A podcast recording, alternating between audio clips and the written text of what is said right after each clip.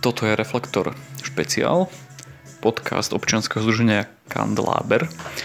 Ja som Jakub a práve sa chystám na rozhovor s filmovým kritikom a teoretikom Petrom Konečným, ktorý veľmi rád popularizuje filmy, reklamy, seriály, celkovo audio, vizuálne diela a dnes bude v bašte. A, tak chcem využiť túto príležitosť a takto aj založiť nový formát podcastov. Vy, ktorí sledujete naše združenie pravidelne, tak poznáte naše diskusné večery Reflektor, klasické dlhé diskusie, kde si sem pozývame do Bardejova hosti z rôznych častí Slovenska. A ja chcem využiť tento priestor, priestor podcastov aj na to, aby som mohol spovedať rôznych ľudí, nielen Bardejovčanov. Na, na rozhovory s Bardejovčanmi slúži formát ľudia Bardejova, ale na to, aby som mohol viesť rozhovory aj s hostiami z celého Slovenska, a respektíve nielen keď prídu k nám, ale aj keď som niekde na cestách, alebo naši známi, keď sú na cestách, aby sme mohli využiť to, že sú zaujímaví ľudia roztrúsení naprieč našou krajinou.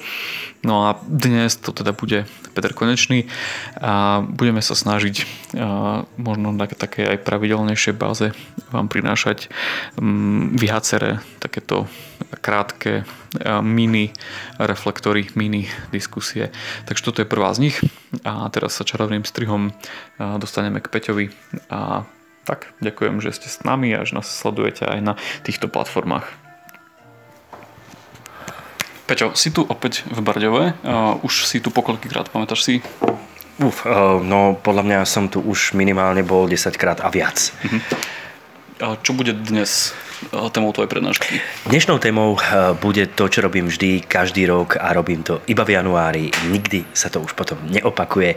Je to prehľad roka 2019, celý taký môj filmový svet toho minulého roka. Robím to už vyše 8 rokov vždy, takúto rekapituláciu. Je to dobré aj pre mňa, lebo si robím vlastne tie archívy toho, čo ma zaujalo počas toho roka. A nie je to len o filmoch, ale je to teda už aj o seriáloch, reklamách, aj krátkometrážnych filmoch. Takže takého všetkého, všetkého, čo ma vlastne zaujalo zaujalo a snažím sa, aby to bola taká intenzívna dávka filmových informácií z toho festivalového sveta, ale aj z distribúcie, ale aj z toho reklamného, lebo aj ten môže vždy a zatiaľ sa to darí, že prekvapí každý rok niečím kreatívnym a dobrým. Čiže koho bavia vizuálne veci, koho bavia filmy, seriály a hltanie audiovizuálnych zážitkov, tak si myslím, že príde na svoje. Mhm. Keď sa pozeráš spätne na ten rok 2019, aký bol pre teba s pohľadom na filmy, seriály, bol veľmi dobrý.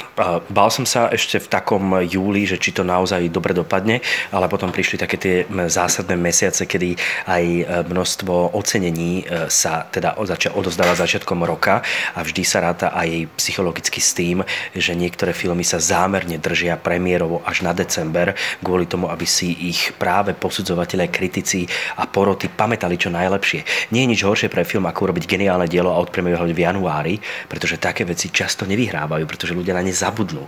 Takže všetko teraz prichádza, prichádza 1917, prichádza, bol tu Marriage Story, e, sú to filmy ako Dvaja pápeži, všetko je to november, december, všetko sa to tlačí ku koncu roka a je to logické. A práve vždy čakám na, tento, na tieto mesiace, že čo sa udeje a udialo sa toho vďaka Bohu dosť, takže bolo z čoho vyberať. Tých filmov je viac ako 70, bojím sa, že toľko úplne nestihnem ich predstaviť všetky, ale ten rok bol dobrý, aj festivalovo bol zaujímavý. Máme tu vynikajúci film Parazit, juhokorejský korejský, máme tu fantastický kolumbijský film Monos, inak Kolumbia tento rok prekvapila. Kto by to bol kedy povedal, že kolumbijská kinematografia bude chrliť filmy, ktoré sú tak ďaleko pred niektorými inými bohatšími krajinami, že je to neuveriteľné. Čiže budeme sa dnes rozprávať aj o možno o zvláštnych krajinách, prekvapivých pre mnohých ľudí, aspoň čo mi potom píšu po týchto prednáškach, že vôbec netušili, že v niektorých krajinách sa filmy robia a že tie filmy, ktoré sa tam robia, sú tak výnimočné. Trošku si už načrtol tých dvoch papežov, Marriage podobne. To sú samozrejme, že filmy Netflixu. Ako sa pozeráš na to, že nás čaká teraz vlastne ten súboj tých streamovacích staníc? Prichádzajú noví, noví hráči na trh. Ako, aká je tvoja prognoza keď sa pozeráš do kryštálovej gule? Jednoznačná.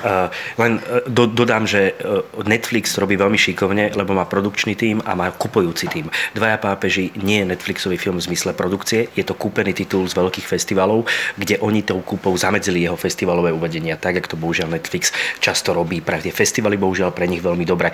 Sám šéf Netflixu povedal, že najlepšie kino je jeho obyvačka, tým pádom je všetko vybavené, proste nemá rád kina, nemá rád asi ľudí v kinách, čo mám s tým mám problém aj ja, čiže všetko veľmi dôležité prechádza aj do streamovacích služieb. Myslím, že Netflix má okolo 140 miliónov odoberateľov celosvetovo, HBO je na tom veľmi podobne, spolu s tými inými ďalšími lokálnymi streamovacími menšími spoločnosťami. Podľa mňa sme cez, možno aj cez 400 k 500 miliónom followerov, respektíve odoberateľov a platiacich ľudí.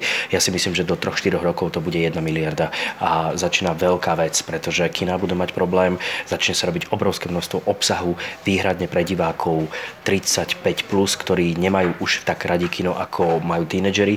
Totálne sa otočí to, čo bude v kinách a čo bude práve na Netflixových službách a to sa vlastne stáva, lebo je to zúfale, že také filmy ako Lighthouse, Dvaja pápeži, Marriage Story jednoducho nie sú v kinách. Irishman, však to je, to je hrozné. Toto boli všetko kedysi kinotituly. Teraz dostávajú do streamovacích služieb, pretože tam je skupina ľudí, ktorá od filmu od e, vizuálnej zábavy alebo aj od premýšľania vizuálneho charakteru očakáva niečo inak, iné ako pravdepodobne ten mainstreamový e, v Amerike hlavne tínedžerský divák, ktorý naplňa tie kinosály. A je to krásne vidieť na tom Star Wars poslednom, kde podľa mňa tá kvalita nejde dole, pretože ich to baví, že to ide dole. Tá kvalita ide dole úmerne k tomu, akí diváci vekoví, vekovo nastavení do toho kina Myslíš, že s tým e, postavením Netflixu zamáva to, že vstupuje HBO, teda tento Disney+. Plus. Um, Všetko bude závisieť od toho, čo, presne. Apple, um, už tam nejaké seriály sú, Disney+, Plus, áno, vše, ja si myslím, že toto je to, čo nás najbližšie roky čaká a pre nás to bude veľmi, veľmi dobré, mm. pretože ten súboj medzi nimi spôsobí aj súboj kvality a my ako diváci nám je v podstate ukradnuté, čo tam oni prežívajú. Ak budú tlačení k výkonom, a prekonávaniu sa navzájom, tak vyhrávame my. A to je super, lebo sa budú robiť dobré veci a mali by sa robiť dobré veci a nebude sa e, znižovať kvalita a možno, že sa ešte bude robiť aj také rozčlenenie, že možno, že exist, bude existovať nejaká streamovacia služba výhradne pre tínedžerov, kde sa bude robiť len nejaký, nejaký konkrétny content. Toto je inak nápad, ktorý podľa mňa čoskoro sa niekto z neho chytí a ten stream bude určený e, nejakej skupine mladších divákov, lebo tie filmy, ktoré som doteraz spomínal, sú skôr určené staršiemu publiku a je to dané aj možno, že štruktúrou toho, kto si je ochotný zaplatiť za filmy a nekradne a sleduje to naozaj legálnym spôsobom. A toto je veľmi dobré, že napriek tomu, že ešte pred desiatimi rokmi, keď sme sa o tom rozprávali, tak ti poviem, že internet rozbije všetko a že ľudia nebudú už nikdy platiť za filmy. Zrazu prišiel nápad s dvomi obrovskými streamovacími spoločnosťami a jednou vybudovanou, dá sa povedať, úplne iným spôsobom ako práve e, tou známejšou troška, to HBO, ale Netflix vlastne prišiel spôsobom, že to nikto neuveril tomu, že ten úspech by mohol byť taký veľký, ako je a že ľudia si budú platiť za obsah presne tak to má byť. Týka sa to aj internetovej žurnalistiky, to, že denníky sú tu ľudia ochotní platiť, to pred 5-6 rokmi ľudia, ktorí zakladali vtedy piano, boli v depresiách, že to nikdy nebude fungovať, že ľudia budú, budeme mať 2000 odoberateľov a nikto nebude platiť. Enko má 40 tisíc odoberateľov, však to je super. Ľudia si ochotne zvykli platiť za dobrý obsah a to je najlepšia cesta to, ja som absolútny fanúšik tohto, lebo dobrá robota má byť zaplatená a čím viac ľudí je, tým menejšia tá suma môže byť. A to je to perfektné. Prehraboval som sa teraz starými časopismi a našiel som článok asi spred 10 rokov Stĺpček od Duďura Červenáka, keď sa pred 10 rokmi tak ako keby stiažoval na to, že prichádza strašne veľa komiksových filmov a že si myslí, že do roka, do dvoch to skončí. 10 rokov prešlo a stále tu máme vlnu Marveloviek a podobných kolesovej kvality. Čo si myslíš, ako to dopadne? Budú stále diváci pozerať tie isté schémy stále dokola? Budú. Budú. Podľa mňa ešte, ešte nejakých, keby som de- dekádovo mal mhm. byť teraz akože strašne akože veľký e, predpovedateľ budúcnosti, čo neznášam, ale môžeme to skúsiť. Ja si myslím, že teraz sa ešte vyčerpajú všetky možné spin-offy, všetky možné prequely, sequely, reštarty, re- rebooty a už ani neviem, jak sa to všetko volá. E, vrátime sa k Spider-Manovi 17. krát. Už to bude generácia, ktorá nevie, kto je Toby e, Maguire. Už, proste už sa tu generuje e, skupina ľudí, ktorá e, vidí vždy len to najnovšie a už už sa vlastne nevracia k tomu staršiemu a ja si myslím, že do 10-15 rokov nás čaká podľa mňa reštart kompletne Avengerov, čaká náš reštart možno aj Batmana, ktorý, ktorý tu vlastne je a bude, čaká nás to, že v rámci tých komiksových svetov, keď e, sa to teda bude podľa mňa deliť na nejaké dva spôsoby. Budú tie reštarty a budú tie spin-offové veci a pokračovania. E, niektoré pokračovania už nie sú možné, pri Star Wars je to modelový príklad. Ja dúfam teda, že deviatka je posledný film série Star Wars, ale bude sa jednoznačne spin-offovať a bude sa to deliť zase na dva svety, na ten seriálový a na ten filmový a budú sa vyťahovať jednotlivé postavy. Ale ja si myslím, že toto nás najbližších 10-15 rokov teda ešte bude určite stretávať. A myslíš, že tým, že sú tieto formy populárne, že vzniká veľa tých filmov, že je nádej aj na to, že vzniknú kvalitnejšie filmy, možno s malým rozpočtom, ale ktoré budú zaujímavejšie. Lebo ja osobne napríklad vnímam tú éru westernov, ktorá bola neviem kedy, 60 rokoch, 70 napríklad. Aj. Tá éra pominula. A teraz stále dostávame občas nejaký western a väčšinou je to kvalitný western s nízkym rozpočtom, ale sú to zaujímavé, zaujímavé diela. Môžeme toto dúfať. Western je taký zaujímavý žáner, že on naozaj nie je populárny u divákov mimo Spojených štátov amerických. Až tak. Mm-hmm. To, tam to naozaj vidieť na tom, ako to padalo v rámci záujmu. Ľudia to majú spojené s nejakými koňmi, nejakými koubojkami a strieľačkou, nejakým kliše. A samozrejme westerny majú to množstvo kliše, ale sú tam tie výnimky, ktoré keď prídu Koenovci, tak to urobia zase inak, aj keď remakeujú. No, sú iné postupy, dá sa vymyslieť všeličo v prípade westernu, ale mám obavu, že mm, toto nie je práve ten žáner, ktorý e, sa nejak bude extrémne vrácať a skôr si myslím, že túto nejaká renesancia nebude, ak som dobre pochopil otázku teraz. Ja som si. No, takto, áno, ja, ja, som, ja, som totiž, ja som totiž fanúšik komiksov a aj superhrdinov a stále dúfam v taký ten Nolanovský nejaký návrat. Ja, v, taký, v, takom tom, v takom tom zmysle. Aha, jasné.